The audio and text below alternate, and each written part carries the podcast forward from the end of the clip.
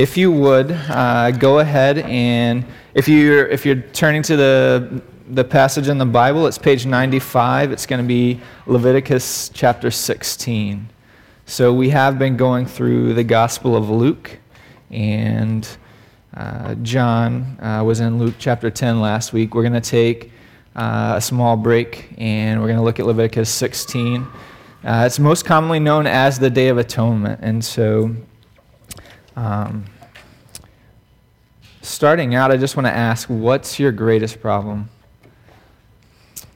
Does it define you? Do we allow our problems or our circumstances to define us? And, and do we dwell on our problems so much so that that's what consumes our thoughts in our life?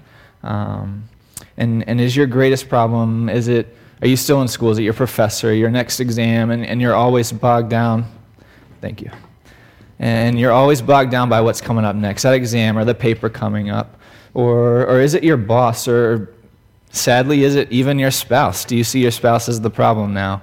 Um, there's so many things. Is it past relationships that still haunt you? Um, is it the thought of losing a job and so you feel like you have to perform and, and be perfect at your job? Or, or is it some more serious things? Is it you know, the loss of a loved one. I know um, some of us have, have experienced loss recently, and um, that, that's a, a huge issue and something that people struggle with a lot the loss of loved ones, whether it's a mom and dad or, or even a son or daughter. Is it our problems that bog us down? Is it our problems that are, are circumstances in life that we see as our greatest problem. And I would pose to you today that those circumstances in life are not our greatest problem. And we'll, we'll get into this more. And, and so I think our, our greatest problem is the same problem that has plagued people, men women, for generations, ever since the, the beginning. And that problem is the problem of sin. And we, I don't think we fully understand what sin has done to us and, and even how sin has affected this world that we live in. And, and so the, the good thing is we don't have to know how it affects reality and, and us to every degree, but we do know from God's word how it has affected our relationship with Him and, and how it does even affect life in general. So, um, our greatest problem being sin. And in Genesis, we see at the very beginning that God created the world, that God created the world as good. And even, you could even say the pinnacle of his creation being man and woman, where he says it is very good. And then just a chapter after that, in chapter 3, you see how uh, Adam and Eve, they, re- they rebelled, they sinned against God. They actually wanted to do, uh, to know what was, what was good and what was evil. And, and they disobeyed God. They rebelled against him uh, taking from the fruit of the tree. And, and in that, their rebellion against God, there were consequences. Um, we see consequences to sin today. We see it throughout the Bible. Uh, sin multiplied after Adam and Eve and grew, uh, so much so that we see God destroys everything on earth in Genesis 6 except for the sparing of Noah and his family. And we see this, this almost this new recreation of humanity and this world. And, and even after that, sin continues to grow and build and multiply.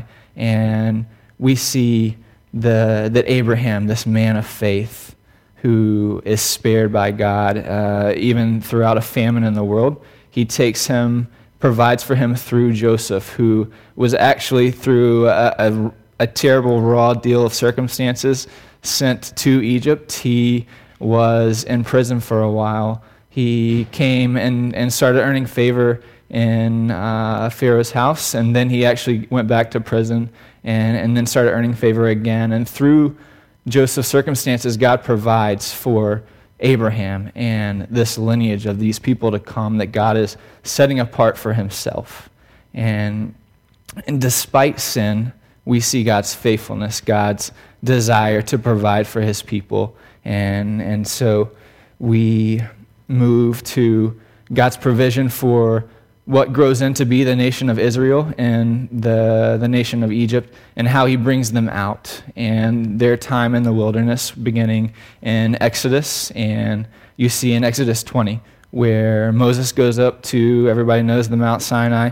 God gives him the Ten Commandments. And, and that's where God and, and, and Moses are together and God gives him the Ten Commandments. Moses comes down, and, and when he's coming down, he sees these people worshiping another God. Um, and, and sin continues to grow and multiply.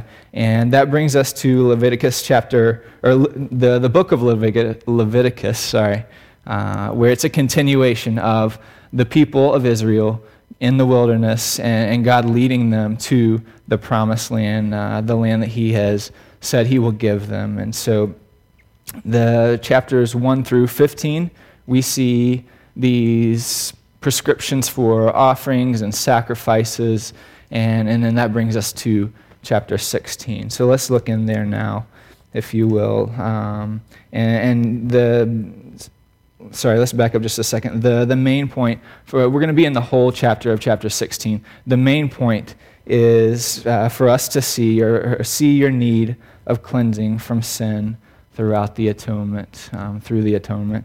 And so uh, we need to see, and it, it doesn't begin with this uh, theology of sin and what sin is and, and it, how it has distorted uh, our relationship with God, but it just jumps straight in and it starts talking about sin with the two brothers or two sons of Aaron, and, and it's just assumed that it's, it's normative. It's, it's what's going on. It's happening already. And, and, and it's true because that's why God is instating these offerings and these sacrifices uh, for the, the nation of Israel, for the people.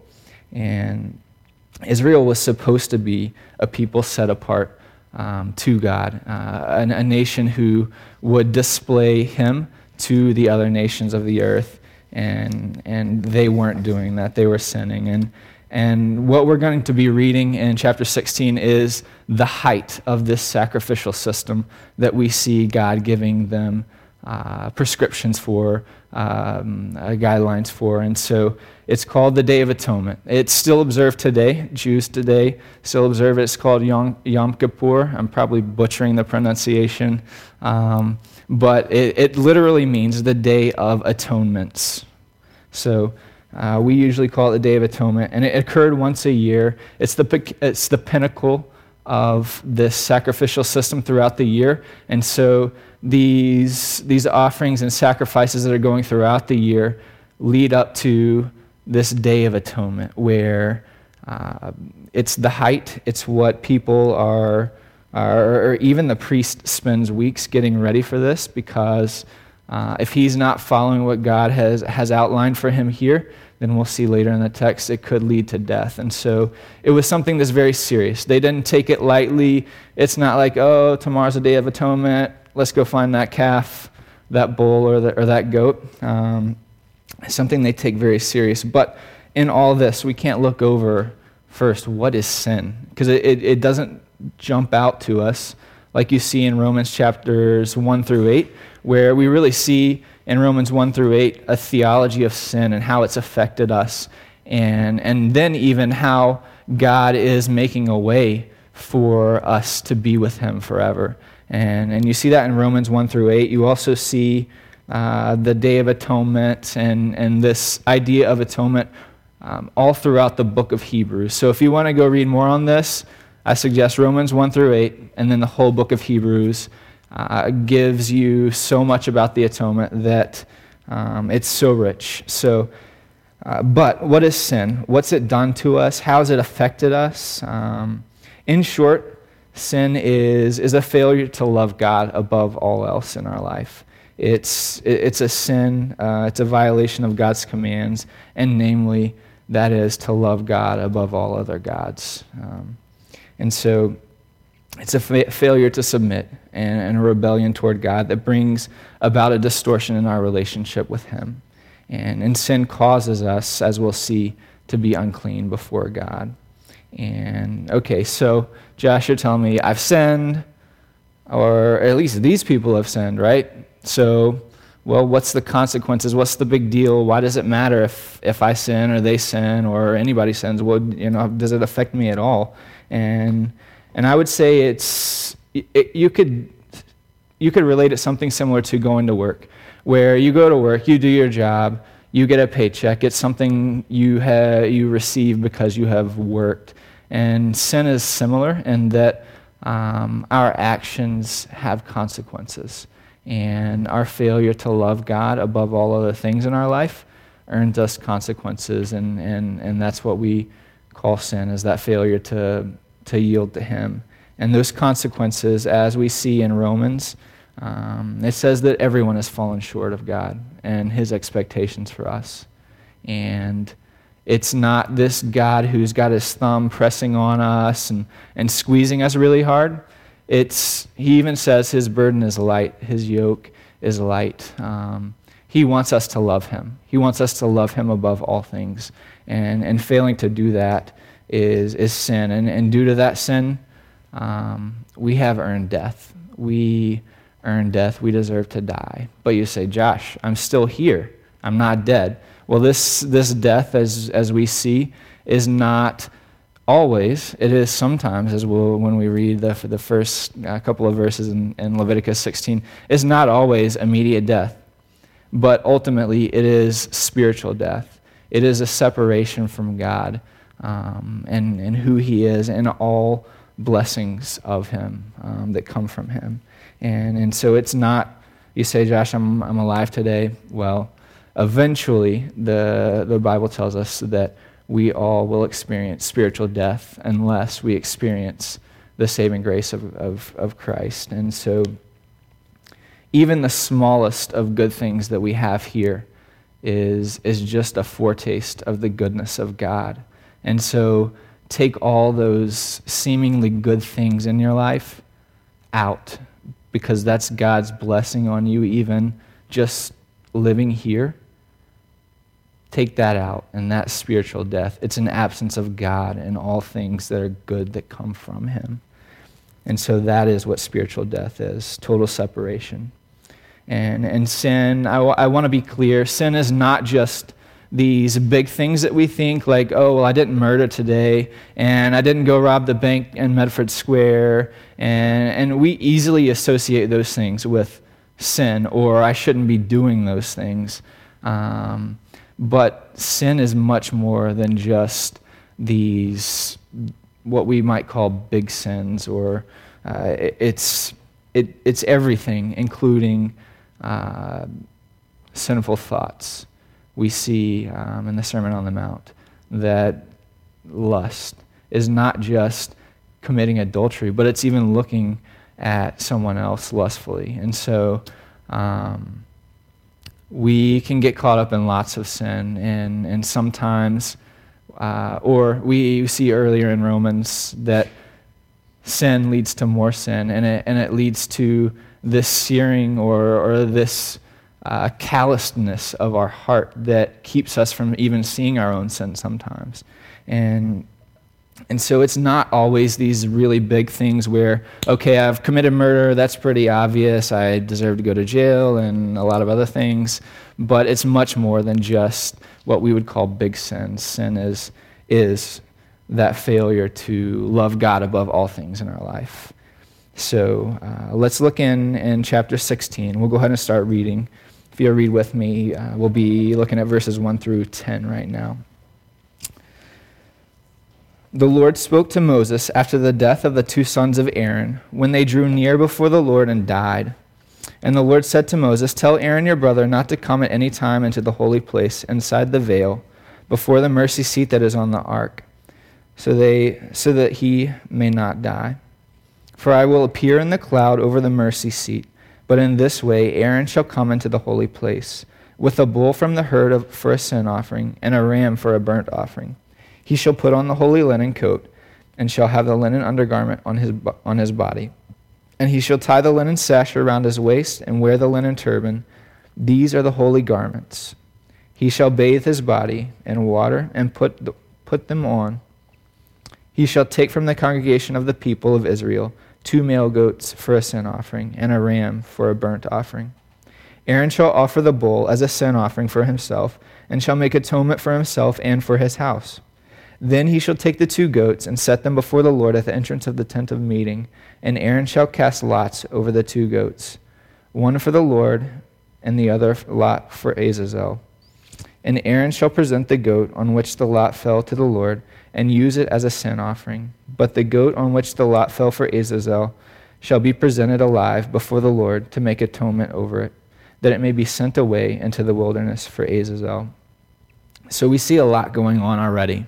We see already that the two sons of Aaron, um, who we learn in chapter 10 of Leviticus, it's Nadab and Abihu, they approached the Lord um, with an, an un, uh, unprescribed uh, fire, and it doesn't give exact specifics, but they died as a result of approaching God um, in a way that was not worthy of what he uh, would accept. And so we see at the very beginning sin is serious, and, and sin does have uh, very grave consequences. And, and we also see this idea of, uh, of offering an atonement offering. Uh, that terminology is used a good bit. And so we see one, there's a bull and then a ram for the priest and his family. There's also a goat or two goats and a ram um, for the, the offering for the people, the, the people of Israel. And these, the, the sin offering is for Aaron and his family. The goats are for the people. And um, the, some of you guys may have different translations here when it's talking about the goat. Some of it says the goat for Azazel. Some of you guys have, if you have the King James or the New King James, um, I think the NIV also has calls it the scapegoat. It's referring to the same goat. Uh, this this Hebrew word is hard to translate. It's not seen anywhere else in the Hebrew Bible outside of uh, Leviticus 16. So there's not a whole lot of other passages to draw context from and see what this word exactly means. Um, so the two theories are one, those who translate it as Azazel, they see it as a proper name, uh, either of an unknown demon or uh, an exact place where this goat was released to. Then the other who uh, translate it as scapegoat, they see it as a compound word that uh, is is taking goat, that means go away. So the idea of the scapegoat, the one who carries away, as we'll see later on, the sin. And, and so that translation, uh, or I, I, guess the, the difficulty in that translation of that word, um, it doesn't have huge significance as far as the exact word that we use for it, because it's very clear throughout the rest of the passage what the function of that scapegoat is used. So I will, because the word's easier to say and I think it portrays the meaning a little better, I'll use scapegoat the rest of today. Um, but the, the exact uh, translation isn't 100% clear. The meaning is still there as far as the function for what this goat's used for. And, and so, this tabernacle where these offerings are being made, these sacrifices are being made, it is. It's got an outer fence that goes around it, and then it's this t- essentially a tent that has two rooms. One's a bigger room. It's the, the first part, the holy place, as it, it's referred to. And then there's this inner, smaller room uh, that's called the most holy place, or sometimes people have heard of it called the Holy of Holies. And that's the place that it's talking about that Aaron can only, or the high priest can only enter that one time a year. And so that's where atonement, these sacrifices are made, and, and they can only go in that place one time a year. But as you also see um, a little further down, that they have to be very careful in the way that they approach God in this uh, Holy of Holies. And so let's keep reading in verses 11 through 19. Aaron shall present the bull as a sin offering for himself, and she, he shall make atonement for himself and for his house. He shall kill the bull as a sin offering for himself, and he shall take a censer full of coals. A censer is, is essentially a vessel that they use to burn incense, and so that's what a censer is. I had to look it up. So, a censer full of coals of fire from the altar before the Lord, and two handfuls of sweet incense beaten small And he shall bring it inside the veil and put the incense on the fire before the Lord, that the, co- that the cloud of the incense may cover the mercy seat that is over the testimony, so that he does not die. And he shall take some of the blood of the bull and sprinkle it with his finger on the front of the mercy seat on the east side. And in the front of the mercy seat he shall sprinkle some of the blood with his finger seven times. Then he shall kill the goat of the sin offering that is for the people and bring its blood inside the veil and do with its blood as he does as he did with the blood of the bull sprinkling it over the mercy seat and in front of the mercy seat. Thus he shall make atonement for the holy place because of the uncleanness of the people of Israel and because of their transgressions all their sins. And so he shall do for the tent of meeting which dwells with them in the midst of the uncleanness. No one may be in the tent of meeting from the time he enters to make atonement in the holy place until he comes out and has made atonement for himself and for his house for all the assembly of Israel. Then he shall go out to the altar that is before the Lord and make atonement for it, and shall take some of the blood of the bull and some of the blood of the goat, and put it on the horns of the altar all around, and he shall sprinkle some of the blood on it with his finger seven times, and cleanse it and consecrate it from the uncleanness of the people of Israel.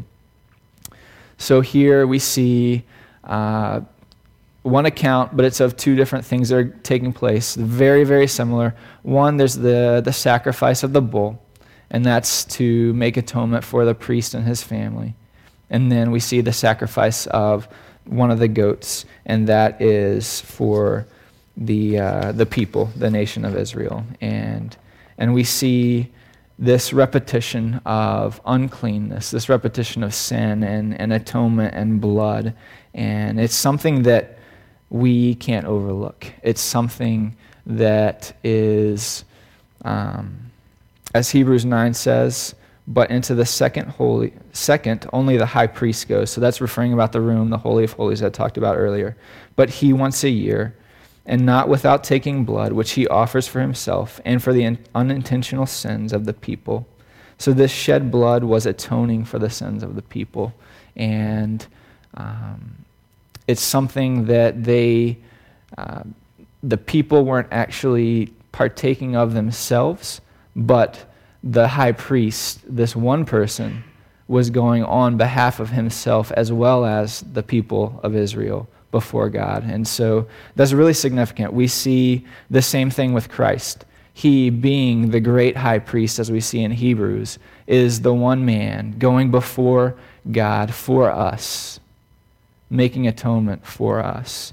And, and so we see that there. Um, then let's, uh, let's read verses 28 through, uh, sorry, 20 through 28. And keep in mind the, these ideas of, of scapegoat and burnt offering. So we've already seen the sacrifice of the bull. We've already seen the sacrifice of the, the one scapegoat. Now we're going to see about the, the, the second gate, scapegoat. And when he has made an end of atoning for the holy place and the tent of meeting and the altar, he shall present the live goat.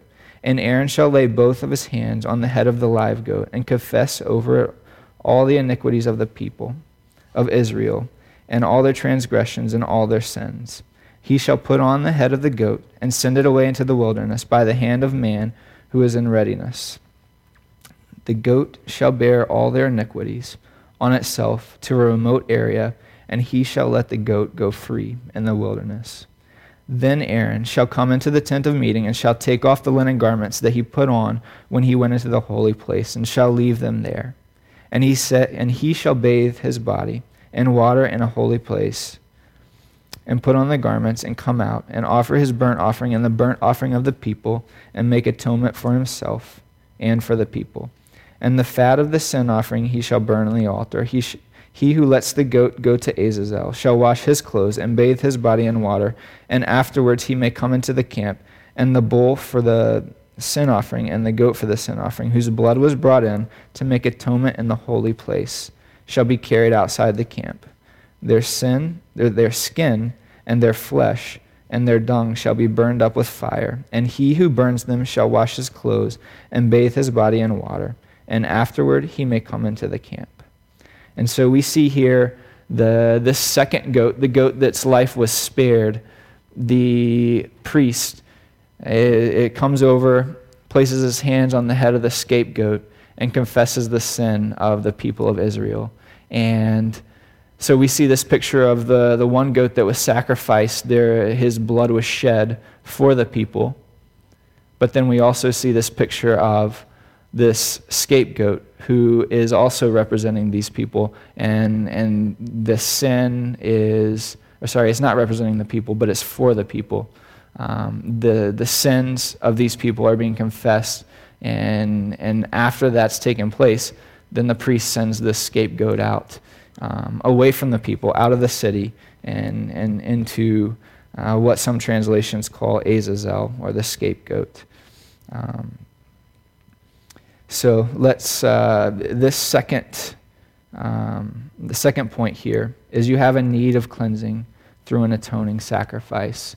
You, I, have need of cleansing because God hates sin. He is holy. He's a holy God who um, has never done wrong. He is a holy God who loves us and he is just. And so let's I'm going to read for you Psalm 5, 4 through 6. For you are not a God who delights in wickedness. Evil may not dwell with you. The boastful shall not stand before your eyes. You hate evildoers. You destroy those who speak lies. The Lord abhors the bloodthirsty and deceitful man. So we see here um, from Leviticus 13, but then also in other passages as well, like Psalm 5, that God punishes sin because he is holy and because he is just. And this holy God can't allow, doesn't allow uh, sinful men to enter his presence, to come to him because he is holy and, and he hates sin. Um, and, and now this is the time where you get the objections like, well, how can this loving God, how can this just God send people to hell? Or how can he, how can the, he tell these people that they need to make sacrifices year after year, as we'll see in 29 through 34, to make atonement for their sin? If he really loves people, doesn't Christ tell us in the Gospels that you're to love your enemies? He does. So, how can a loving God not save all people? How can a loving God, uh, the blood of Christ, not a- apply to all people? If he is just, he cannot. And this is, it's easy to change the way that we think on justice when we're talking about matters of life and death. But think about it with work. You go to work, and your boss talks about you guys really need to be on time. So for me, for instance, I am the boss, uh, and when people show up to work late um, because I'm in retail and I'm at Starbucks, someone shows up even 10 minutes late or five minutes late, there's a huge difference in how that affects the way that we work on the floor and the way that that affects the customers. And so your boss says, Hey guys, I really need you guys to be on time. And there's this one guy every single day. It doesn't matter if the weather's really good, doesn't matter if the weather's really bad, he's always late. He even walks by the boss's office, Hey boss, what's up? And he's 10 minutes late today. Tomorrow he walks by the boss's office, Hey boss, he's 15 minutes late that day. But the boss keeps telling everybody over and over through emails or memos, whatever you want to say. The boss keeps saying, It's really important that you guys are here, that you guys are here on time. But there's no consequences for this. There's no consequences, there's no recourse. Where's the justice? Does it even show that this boss really cares if you are on time or not? What about, um, you hear a lot about no bullying. What about the bully who's been bullying somebody for three years in the classroom, on the playground for three years? He's bullying not just one person, but he's bullying a lot of people in the class. It's usually, it's rarely just one person that he's bullying. It happens for three years, and finally, this kid sticks up for himself. He says, I've had enough. He's probably not saying this to the bully, but in his head, he's thinking, I've had enough. I've put up with this for three years now. It's, it's done. Either you've heard it, put up or shut up. So I'm going to fight back. I'm going to fight back. If I get beat up, what's the harm? You know, he's bullying me already. At least I can fight back. But actually, the bully's caught by surprise, kind of like the Christmas story that you see on TNT or TBS. It's like the 24 hour deal. The, the kid that's getting picked on fights back, he beats the bully up. And everybody cheers because justice has been served, or at least that's what we think, right? We cry out for justice. We want justice. But then we put God in a box when He says, You're to love me above all other things in your life. You're, you're to love me above your work, above your spouse, above your kids, above you name it. And we don't. We don't. Whether it's for five years or if it's for tomorrow, we don't put God above all things in our life at all times. We have sinned. All have sinned and fall short of the glory of God. And it's so easy for us to see circumstances in life where we cry out for justice. But then, when it comes to, ju- to, comes to God executing justice, we cry because we think it's unfair. We make a big deal because how can this loving God send someone to hell or separate himself from them forever? Because that's what it is. That's what hell is. It's a, a total separation from God forever. How can he do that? But if he is truly just, if he truly loves, then he's not just going to stay his hand forever and say, You do whatever you please. You live your life however you please. It doesn't matter. And at the end, I'll welcome you in because I'm a loving God. I'm going to stay my justice. It doesn't matter if you kill 100 people or you kill one person like Moses. It doesn't matter what you do because I'm a loving God. I'm going to I'm going to withhold all the other characteristics about me, just. Where is the justice? Where is this God? And what does he value? God is a just God. He is a God of love. And we see that love through Christ. Because he doesn't say, You guys have sinned. You suck. I'm going to leave you in your sinfulness. And I'm going to leave you alone forever because you've, you've ignored me. You've rebelled against me just one time, not even five years or 10 years or whatever you want to call it, however many years. He says, You have sinned against me, but I love you so much, I'm going to send myself, Emmanuel, God with us. Last week, Tuesday, this week, I guess, we celebrated the birth of Christ. Christ has come. God with us has come taking on the form of a servant because he loves you so much. He lived a perfect life. He died a terrible, horrible death for you on the cross. He said, I love you this much, so much that I've given my life for you. He did everything that he was supposed to do. He came, he lived a perfect life he did provide for us an example of what it looks like to be a, a God follower, a Christ follower. But he's much more than just an example of what life is supposed to be. He is, as we see in Leviticus 16, he is this high priest that has come, going before us to God on our behalf. But he's much more than just this high priest. He's also the sacrifice. He's the sacrifice of this bull and this goat that takes on the punishment of the sin that, and the consequences that we deserve because of sin. He's also the scapegoat, taking away the sin of those who believe in him. And so Christ is much more than just this priest. He is this great high priest who goes before us. He is this sacrificial lamb. He is this scapegoat, taking away the sin from us when we believe in him. But let's keep reading. Verse 29 through 34. And it shall be a statute to you forever that in the seventh month, on the tenth day of the month, you shall afflict yourselves and shall do no work, either the native or the stranger who sojourns among you. For on this day shall atonement be made for you to cleanse you you shall be clean before the, before the Lord from all your sins. It is a Sabbath of solemn rest to you. and you shall afflict yourselves. It is a statute forever. And the priest who is anointed and consecrated as priest in his father's place shall make atonement, wearing the holy linen garments. He shall make atonement for the holy sanctuary, and he shall make atonement for the tent of meeting and for the altar. And he shall make atonement for the priest and for the people of the assembly. And this shall be a statute forever for you. The atonement may be made for the people of Israel once in the year because of all their sins. And Moses did as the Lord commanded him. So we see the priest was to continually be offering sacrifices, um, especially this Day of Atonement was this sacrifice that would be continued year after year after year after year.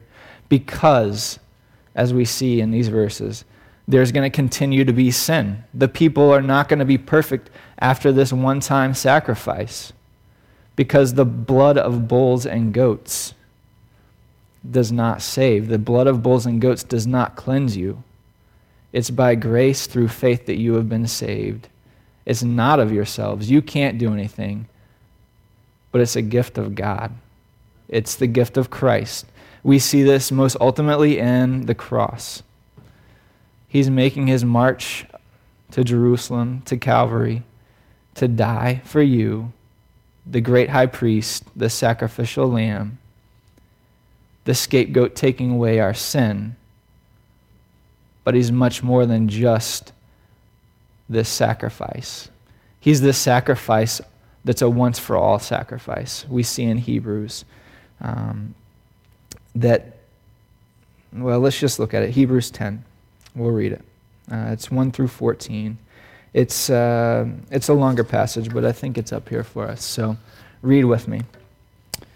For since the law has but a shadow of the good things to come, so the law referring to the Ten Commandments and, and these things that we see um, with sacrifices. For since the law has but a shadow of the good things to come instead of the true form of these realities, uh, these realities referring to Christ. It can never be. By the same sacrifices that are continually offered every year, make perfect those who draw near. Otherwise, would they not have ceased to be offered, since the worshippers, having once been cleansed, would no longer have any consciousness of sins? But in these sacrifices, there is a reminder of sins every year. So, because they had to continually offer sacrifices, it was because there was a continual sinning. For it is impossible for the blood of bulls and goats to take away sins. And so, because of that, they had to continue offering sacrifices. Consequently, when Christ came into the world, he said, Sacrifices and offerings you have not desired, but a body you have prepared for me, and burnt offerings and, and burnt offerings and sin offerings you have taken no pleasure. Then I said, Behold, I have come to do your will, O God, as it is written of me in the scroll of the book when he said above, You have neither desired nor taken pleasure in sacrifices and offerings and burnt offerings and sin offerings. These are offered according to the law. Then he added, Behold, I have come to do your will. He does away with the first in order to establish the second. And by that will, we have been sanctified through the offering of the body of Christ once for all. And every priest stands daily at his service offering repeatedly the same sacrifices, which can never take away sins. But when Christ had offered for all time a single sacrifice for sins, he sat down at the right hand of God, waiting from that time until his enemies should be made a footstool for his feet. For by a single offering he has perfected for all time those who are being sanctified. So Christ comes He's that great high priest. He's that sacrificial lamb. He is that scapegoat. But there's something unique and special about this sacrificial lamb that we don't see in Leviticus 16, where the priest had to continually, year after year, offer sacrifices for the sins of the people because they continued to sin, because the blood of bulls and goats doesn't take away sins. But by the grace of God, through faith in Him, the blood of Christ takes away sins. He takes away sins. Christ was our sacrifice. He took our place, taking on the death and the penalty that we deserved. He took it for us when we believe in Him. And it's not. Um, it's not something that we, I think we, when we've heard it before, we take lightly. But you may have heard the, the, the analogy or the story before. It's, it's the judge who pronounces judgment on this man who's committed a heinous crime. But then he steps in and says, I will also take this upon myself. God is just. But he's not just just, he also justifies us in Christ. God the just justifies us in Christ because he loves us. Um, and so, the third point, we need to rest in the atonement. The atonement is not something that, um, well, it is something that is a once for all sacrifice. It has happened. And because this atonement is not dependent on us, it is dependent on the work of Christ. We can't do anything to earn God's favor.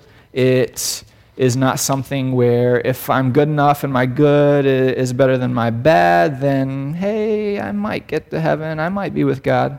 But it's no, you are really terrible because you've sinned against a holy God. And not that there's a measurement of my sins are more grave than someone else's sins, but it's my sins are so grave because of who I've sinned against this holy God.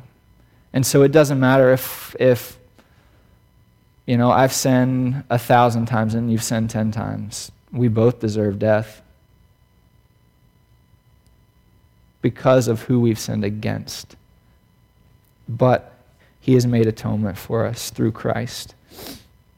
And, and so there is no room for uh, reading your Bible enough. There's no room for performing uh, religious practices enough. There's no room for uh, praying enough.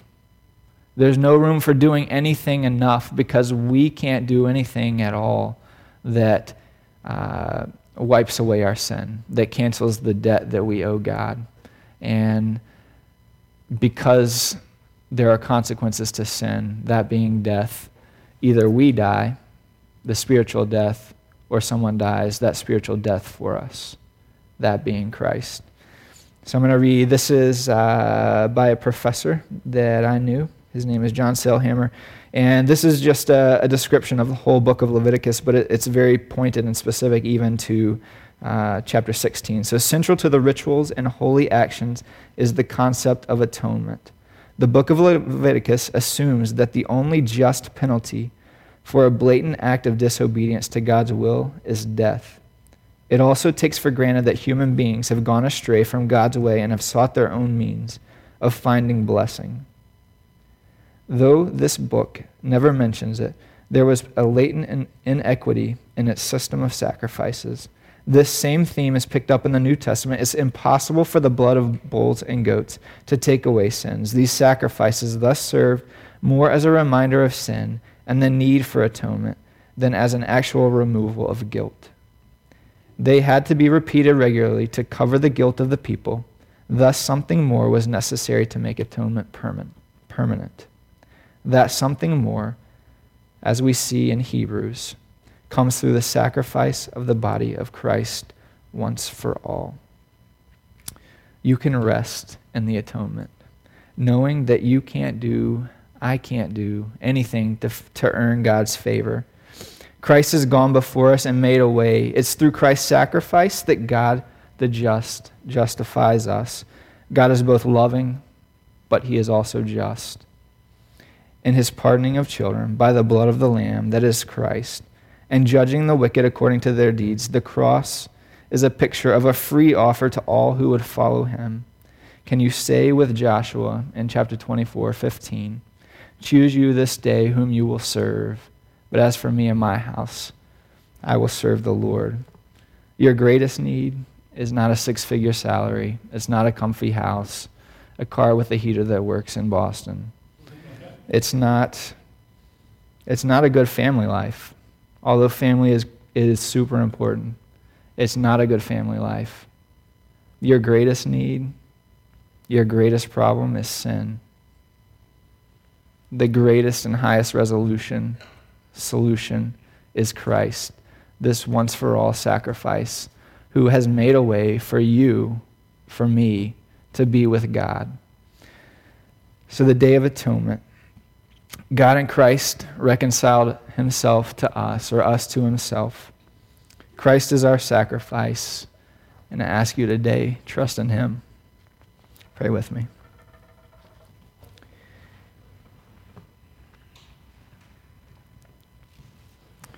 God, I thank you for the picture of love that you have shown us through the atonement, the sacrifice of Christ, of yourself coming to earth, dying for me who deserves nothing but death. Help me not to take it so lightly each day. And I ask the same thing for everyone here that we would love you above all things, that we would see you as our greatest treasure so valuable that we are willing to trade in everything that we have to gain the one, the most valuable treasure, that being you. So work in us. Give us eyes to see, give us ears to hear, that we would know and taste of you and want more. We thank you for the once for all sacrifice that forgives sin that takes the punishment that we deserve, takes away the guilt that we experience from sin, and gives us a light yoke because you are our strength. And I thank you for your work on our behalf. It's in Christ's name we pray. Amen.